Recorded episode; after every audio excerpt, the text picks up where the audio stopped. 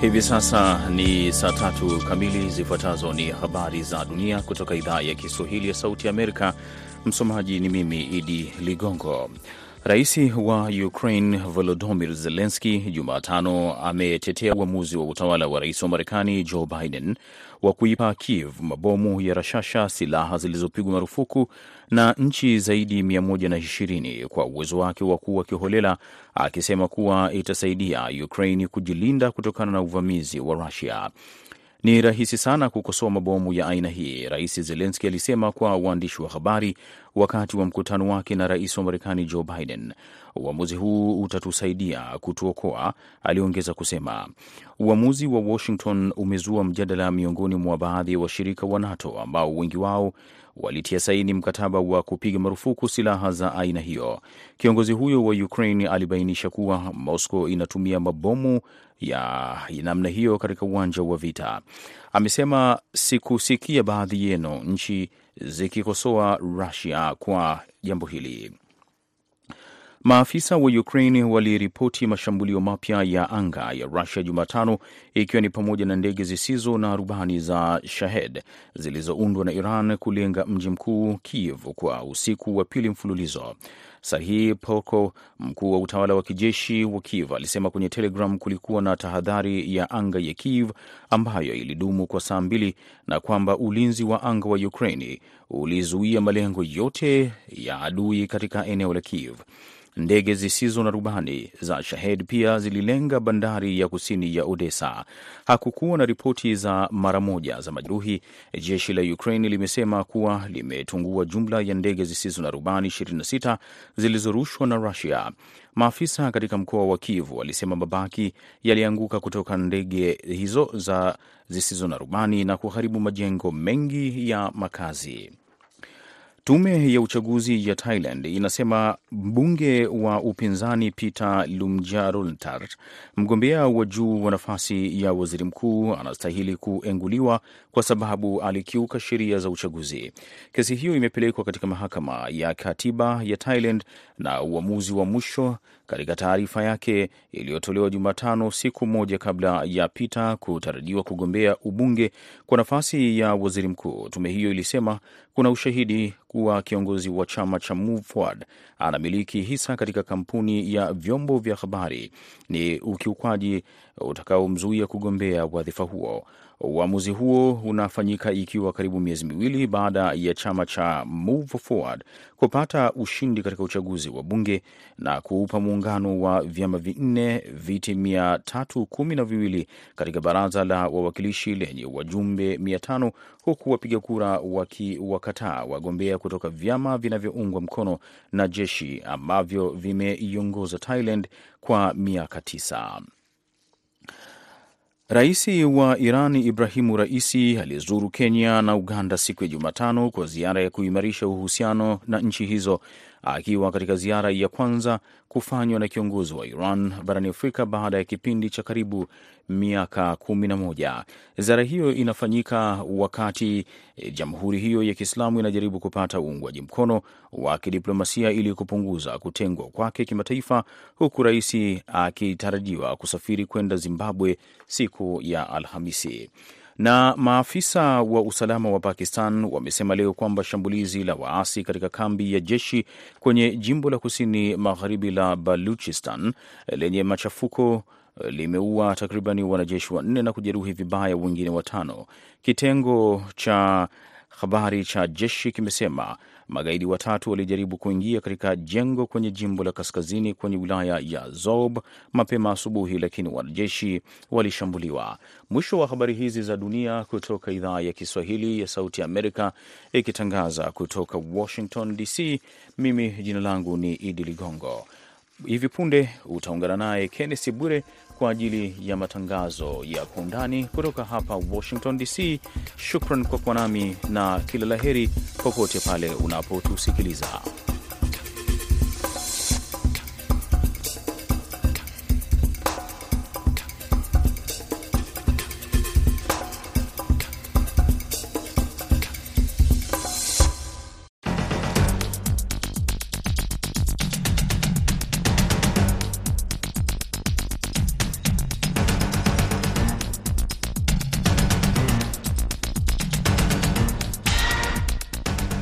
Undani. Tunaangazia ziara ya rais wa Iran Ibrahim Rais katika nchi za Kenya, Uganda na Zimbabwe. Sehemu ya pili tutaangazia sekta ya uchukuzi nchini Kenya baada ya serikali kuagiza madereva wote kufanyiwa utathmini upya. Naitwa Kenneth Bwire nikiwa hapa Washington DC.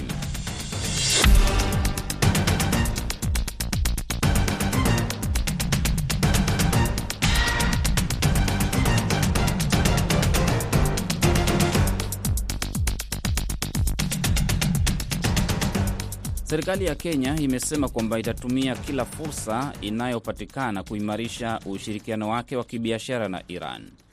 Rais wa Kenya Dr William Ruto katika kikao na rais wa Iran Ibrahim Rais katika ikulu ya rais ya Nairobi amesema kwamba biashara kati ya Kenya na Iran ipo chini kwa sasa, lakini kuna uwezekano mkubwa wa biashara hiyo kukua katika miaka ijayo.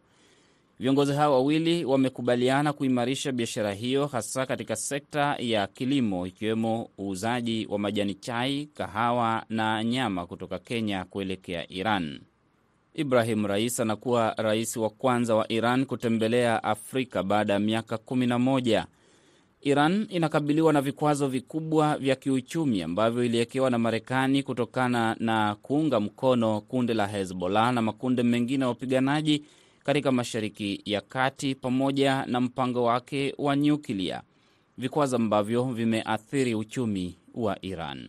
Mara ya mwisho rais wa Iran kutembelea Afrika ilikuwa mwaka elfu mbili na kumi wakati ambapo aliyekuwa rais wa Iran Mahamud Ahmed Nejad alitembelea Uganda na nchi zingine za Afrika. Taarifa ya wizara ya mambo ya nje ya Iran imesema kwamba ziara ya Ibrahim Rais katika nchi za Afrika, Kenya, Uganda na Zimbabwe inalenga kukuza uchumi kati ya nchi hizo na Iran pamoja na masuala ya diplomasia, kuimarisha siasa na kuweka uhusiano wa kirafiki na nchi ambazo inaangazia kama inaweza kushirikiana nazo kibiashara. Profesa Macharia Mnene ni mhadhiri wa diplomasia na uhusiano wa kimataifa katika chuo kikuu cha USIU kilicho Nairobi, Kenya. Profesa, analenga nini Rais Ibrahim Rais katika ziara yake Afrika? Rais Rais anatafuta eh, kujulikana na nchi zingine kuangalia Iran kwa mengine, si yale ambayo wamekuwa wakiambiwa. Anaonekana ameingia katika hicho kiwango cha viongozi ambazo wanajitokeza wanataka kujulikana wako, na ukiangalia kama mtu mtu wa wataki Erdogan amekuwa akijitokeza hivi na hivi, inaonekana yuko katika dunia kama viongozi aseti ni mfuata wenzake, ana msimamo. Hata kiongozi wa Saudi Arabia naye angependa sana kuonekana ana msimamo wake sana. Huyu kiongozi wa Iran naye anataka kuonekana kuna msimamo wake eh, juu ya mambo fulani fulani hivi ya eh, kidunia, na ikiwa na msimamo wake basi atapata watu wa kumsikiliza. Maana ya kile nataka sana ni kusikilizwa, lakini sikutengwa. Mbona Kenya katika eneo hili ba la Afrika eh, mlango ni Kenya. Msimamo mwingine ya Ruto ilikuwa inaonekana kama inaweka maswali juu ya eh, nchi za magharibi, hasa wakati alikuwa anakemea vyombo kama na World Bank na vitu kama vingine, na hata ameingia hiyo vuguvugu eh, wachane na dola. Sasa nchi ambazo zinaanza kuuliza maswali muhimu juu ya nchi za magharibi eh, kwa Irani si mbaya na wanataka kuwa na uhusiano wa kukaribiana zaidi kuliko vile ulivyo. Katika maelezo kwamba anatembelea zile nchi ambazo zimeonekana kuanza kukosoa kosoa kuhusiana na masuala ya dola, anafaidika wapi Ibrahim Rais wakati nchi yake inakabiliwa na vikwazo vikubwa kutoka kwa Marekani, hasa ikizingatiwa kwamba Marekani hiyo vikwazo hizo mm. hizo vikwazo ndivyo vinafanya atafute mbinu zingine, na ikiwa anaweza eh, kuwa na biashara na nchi zingine na wasitumie dola.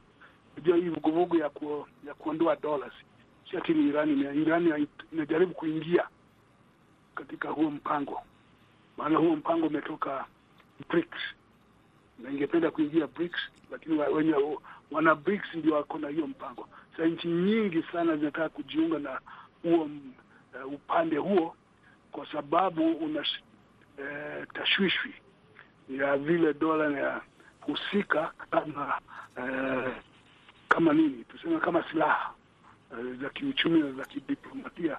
Kwa hivyo nasema kama hazitaki kukutwa katika hiyo hali ambayo ilitukia mwaka huu kama hiyo.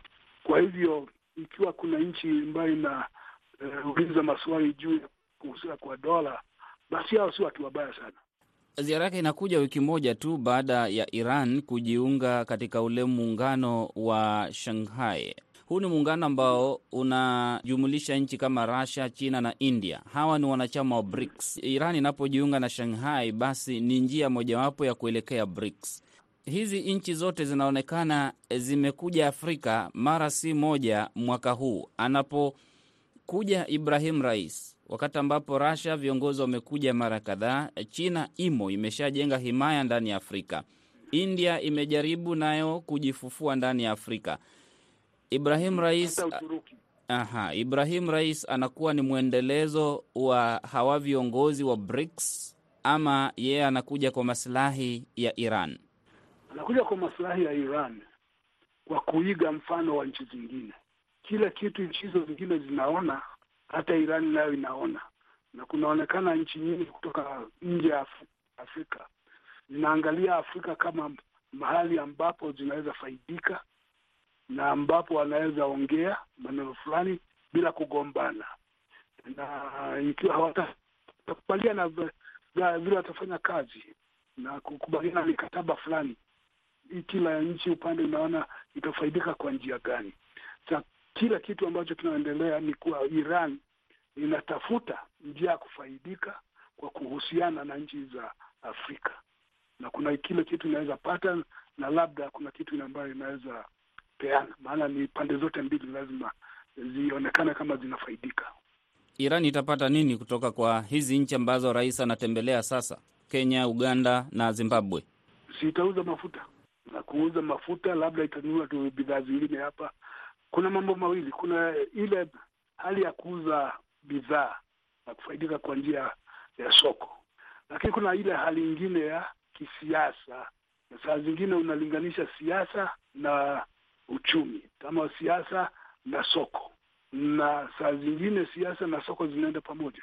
Ikiwa mmesikizana kisiasa, hata soko mtapata njia ya kujifaidisha. Tuseme Irani na kutafuta sana, si ati ni wapi itauza uh, mafuta yake au gas, ni hasa kukubalika. Hicho ndicho kitu ambacho ni cha sana. Iran imekubalika nje ya Iran au la? Maana Amerika imekuwa ikiweka vikwazo isikubalike na mahali popote. Sasa kutembelea nchi fulani fulani fulani hivi ni kusema imekubalika kama nchi huru, na hiyo ni kubwa zaidi hata kuliko kuuza mafuta, maana kuuza mafuta itakuja baadaye. Mkishakubaliana kisiasa, nyingine inaingia. Iran ina vikwazo vya Marekani, imeshutumiwa kuunga mkono makundi ya wanamgambo ikiwemo Hezbollah, ikiwemo Hamas na makundi mengine Mashariki ya Kati. Anapokuja katika nchi ya Kenya ambapo kuna masilahi makubwa ya nchi za magharibi, hasa Washington, Marekani, Marekani inakuwa inafuatiliaje ziara ya rais wa Iran na kwa msimamo upi inachukuliaje Kenya, ambayo kwa mara nyingi Kenya imeji, imeonekana kama kutoegemea upande wowote hata kama kuna mgogoro? Kuegemea upande mmoja si kusema ni ku, kujitenga na upande mwingine, maana kila upande una madhumuni yake na uzuri wake, na ile kitu ambacho Kenya haitaki ni kuambiwa na nchi zingine ati usiwe marafiki na fulani au nchi fulani au yapo yapo yapo Kenya kwa kawaida, maana huwezi kuambiwa na mtu ati nani ati mtu anaangalia maslahi yake kuambia wewe vile utachunga maslahi yako. Sasa natafuta kila mahali mahali anaweza enda na apokelewe.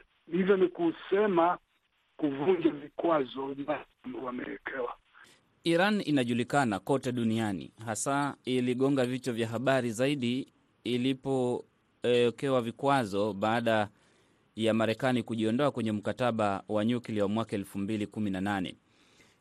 Jumamosi mm -hmm. wiki ambayo imekamilika, uh, waziri wa mambo ya nje wa Algeria Ahmed Attaf mm -hmm. alikuwa Tehran. Siku chache kabla ya hapo tulivyozungumzia, Iran imejiunga na Shanghai, imetengeneza urafiki na Russia, China na India, hawa maadui wa Marekani ambao ilijiondoa kwenye mkataba wa nyuklia. Mwezi wa tatu mwaka huu Tehran ilikubali kufufua uhusiano wake na Saudi Arabia, nchi nyingine ambayo ni rafiki wa karibu wa Marekani. Mhm. China kusimamia mazungumzo haya, na tangu wakati huo, mwezi wa tatu baada ya Teheran kuimarisha uhusiano wake na Saudi Arabia, imekuwa pia ikijaribu kutengeneza upya urafiki wake na Misri pamoja na, na Moroko. Mwezi wa sita, rais huyu Ibrahim alitembelea nchi za Latin America ambapo pia ilikuwemo Venezuela, Nicaragua na Cuba, Indonesia ikiwemo nchi ambazo unajua uhusiano wake na Marekani unasuasua. Anajaribu kuiweka Iran katika nafasi ya ngazi ya kimataifa isikike zaidi kama Russia, China na India, ama anajaribu kutuma ujumbe fulani, kwa sababu nchi zote ambazo zimetaja Marekani inahusika kwa namna moja ama nyingine. Angependa sana Iran itoke katika ile ya kuepukwa na nchi zingine. Hata hizo nchi zinapenda sana kuonekana zina msimamo thabiti ambao si ati vile wameamriwa na Amerika, na ikiwa ni hawajaamriwa, hawataki kuambiwa na Amerika tufanya nini, basi hapo wana wako na lengo moja ambalo zinawaleta pamoja. Kusimama kusema msimamo wetu ni huu, hata kama haupendezi nchi ya Amerika ni sawasawa tu, maana ni msimamo wetu na kila hizo nchi zote ambazo kama Latin America pia umetaja ni nchi ambazo zimekuwa na mzozo kwa muda mrefu na Amerika. Kwa hivyo si jambo mpya hilo, kama Venezuela au Cuba. Unaona hii hii ni namna gani? Ni watu wamezoea, na wana vikwazo, hata wana vikwazo. Kwa hivyo nchi ambazo zimewekewa vikwazo na Amerika zinashikana. Hata China si iko na vikwazo fulani na Urusi. Kwa hivyo ni mtindo ambao unaendelea, na ni kusema nchi zile zilikuwa zinafikia ndio nchi kubwa, zinasema vile zinataka na kunafanyika, nguvu zao zinafifia. Nchi tatu ambazo tunaangazia sasa, ametembelea Kenya, una rafiki mzuri na Marekani, haina rekodi ambayo Marekani imekosoa. Marekani imeunga mkono kwa muda mrefu. Marekani inatumia sehemu za Kenya katika ma, mafunzo ya kijeshi na mengine inatumia Kenya, ofisi zake ziko pale kubwa, na ofisi za kimataifa zipo Kenya. Kwa hivyo Kenya ni ya muhimu kwa Marekani na nchi za magharibi. Uganda, historia yake na uhusiano wake na Marekani upo upo upo katika doa kuhusiana na maswala ya demokrasia na haki za binadamu. Hivyo Marekani ina maswali na Uganda. Zimbabwe, historia yake na Marekani ni mbovu, kwa sababu hata bado ina vikwazo ambavyo iliwekewa na kutokana na historia mbovu ya haki za binadamu. Anatembelea nchi moja ambayo uhusiano wake ni mzuri, ambayo ni Kenya, uhusiano mzuri sana na nchi za magharibi, magharibi. Lakini mbili, Uganda na Zimbabwe, uhusiano una maswali. Anaendeleza kuuliza yale maswali ama anaendelea kuambia njooni, tunaweza kuwa marafiki? Na Iran itasaidia vipi nchi hizo kwa muda mrefu ikilinganishwa na Marekani? Unajua, kama hakuna msaada ambao unatoka Marekani, nchi zingine eh, kama zinaweza leta huo msaada na kutambulika, basi ndio kuna faida kuliko Marekani. Saa kama Uganda tunajua kuwa kuna mzozo na Marekani juu ya mambo fulani, na Zimbabwe tunajua kuna mzozo na Amerika na na Marekani kwa mambo fulani.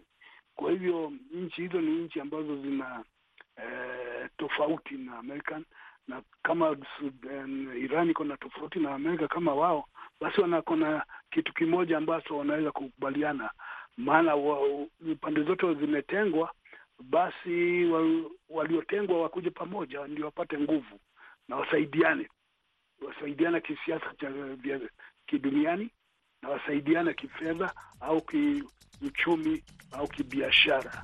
Profesa Mnene Macharia ni mhadhiri katika chuo kikuu cha USIU Nairobi. Nasema asante. Nakamilisha sehemu ya kwanza ya Kwa Undani. Sehemu ya pili ni baada ya muda mfupi. Hii ni Sauti ya Amerika, VOA.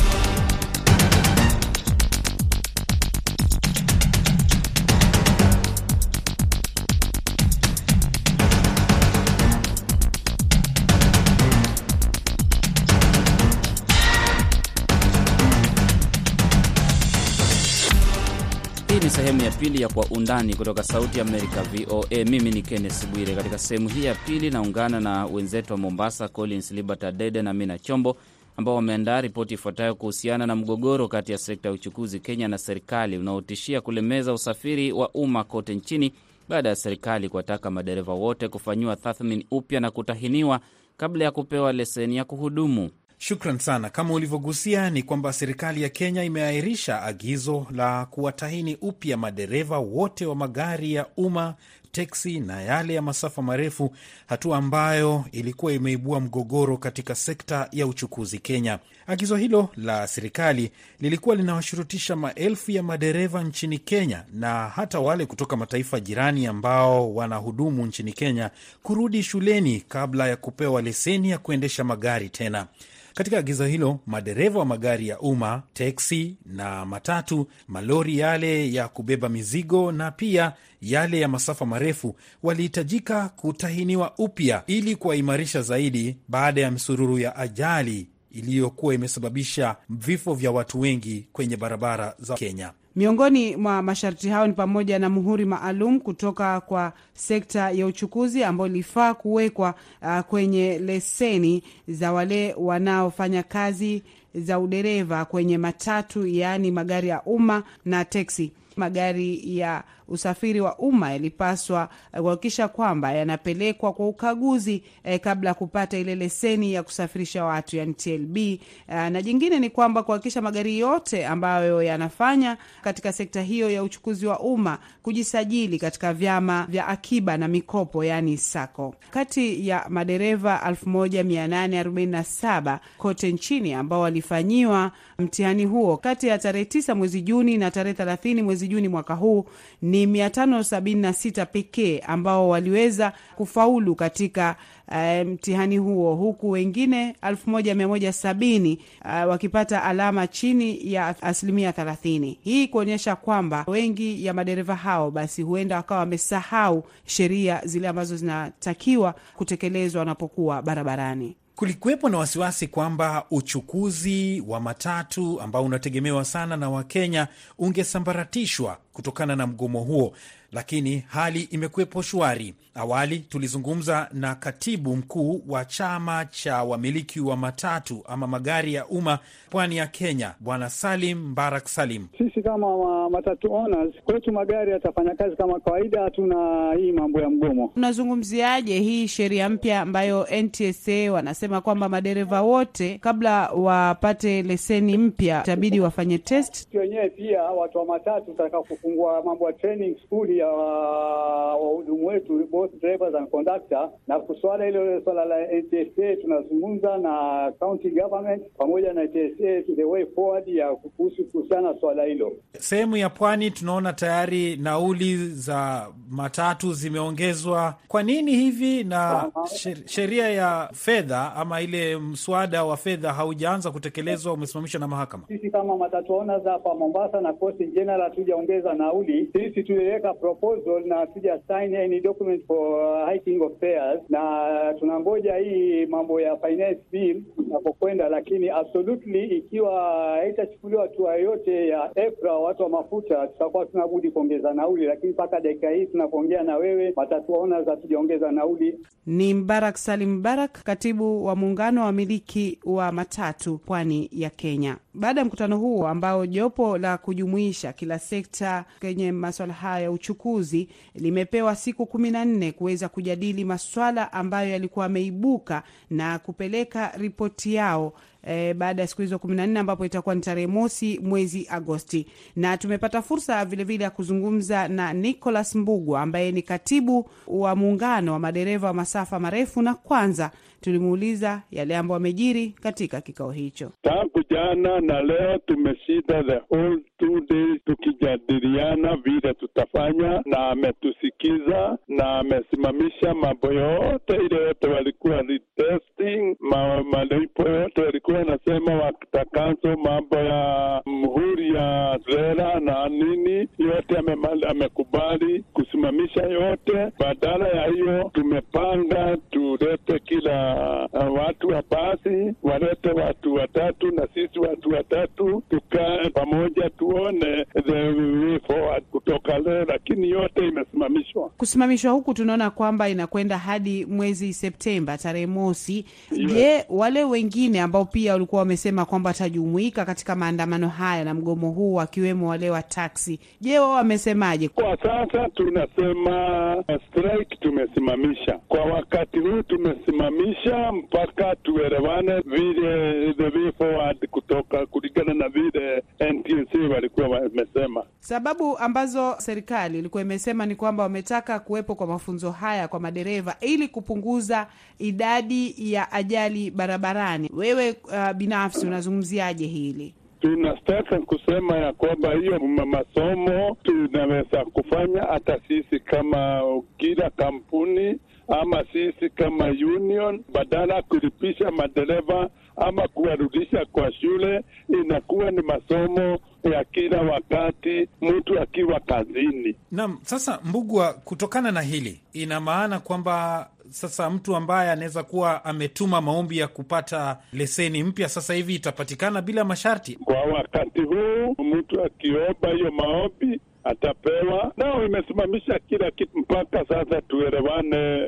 Na jambo jingine ambalo ulikuwa mmelitaja wakati mnatoa ma, makataa ya kwenda mgomo, ilikuwepo swala la barabara mbovu na swala la unyanyasaji kutoka kwa maafisa wa polisi. Labda hili limegusiwa katika mazungumzo yenu? Hiyo yote tumepatiana muda na kila kila organization, kila mtu tuandike hizo hiyo shida zote unasema ndio tuongelee.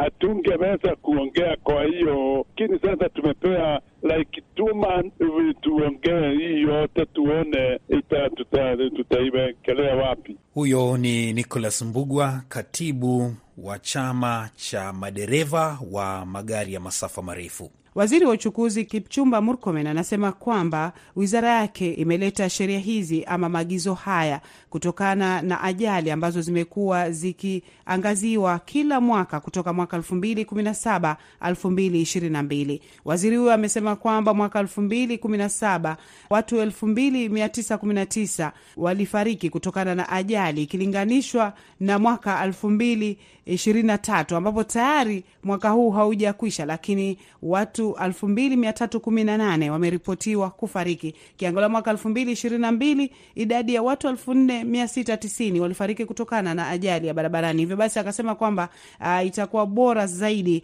uh, kwa wizara yake kutekeleza sheria ambazo zitahakikisha kwamba zinapunguza ajali hizo za barabarani kutokana na data hii ya kuogofya. Ni juzi tu ambapo uh, gari moja la masafa marefu ama tuseme uh, gari lile la Kanta liliweza kuingia katika soko pale Londiani na kuua uh, zaidi ya watu hamsini. Sheria ya uchukuzi Kenya inamhitaji kila dereva kumiliki leseni ya kuendesha gari kwenye daraja mbalimbali mbali, na ikiwa atahitaji kusonga daraja lingine, basi dereva huyo atalazimika kurudi darasani na kutahiniwa upya.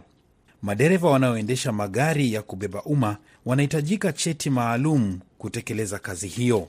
Vilevile vile, magari ya uchukuzi wa umma yanahitaji kukaguliwa na kupewa cheti maalum cha kusafirisha abiria maarufu TLB, kando na kuwa yako chini ya vyama vya ushirika. Idara hizi mbili, mamlaka ya uchukuzi wa umma NTSA, hufanya kazi kwa karibu na idara ya polisi wa trafiki kuhakikisha masharti haya yanafuatwa kuimarisha usalama barabarani. Kuna vifungu mbalimbali vya sheria ambavyo vinaweza kumkabili dereva yoyote ambaye atapatikana amekiuka masharti yaliyowekwa kwenye sheria za Kenya. Asante Libert na Amina Chombo. Nakamilisha kwa undani. Mwelekezi amekuwa Aida Isa. Jina langu ni Kennes Bwiri. Asante msikilizaji kusikiliza kwa undani, na nikutakie usiku mtulivu.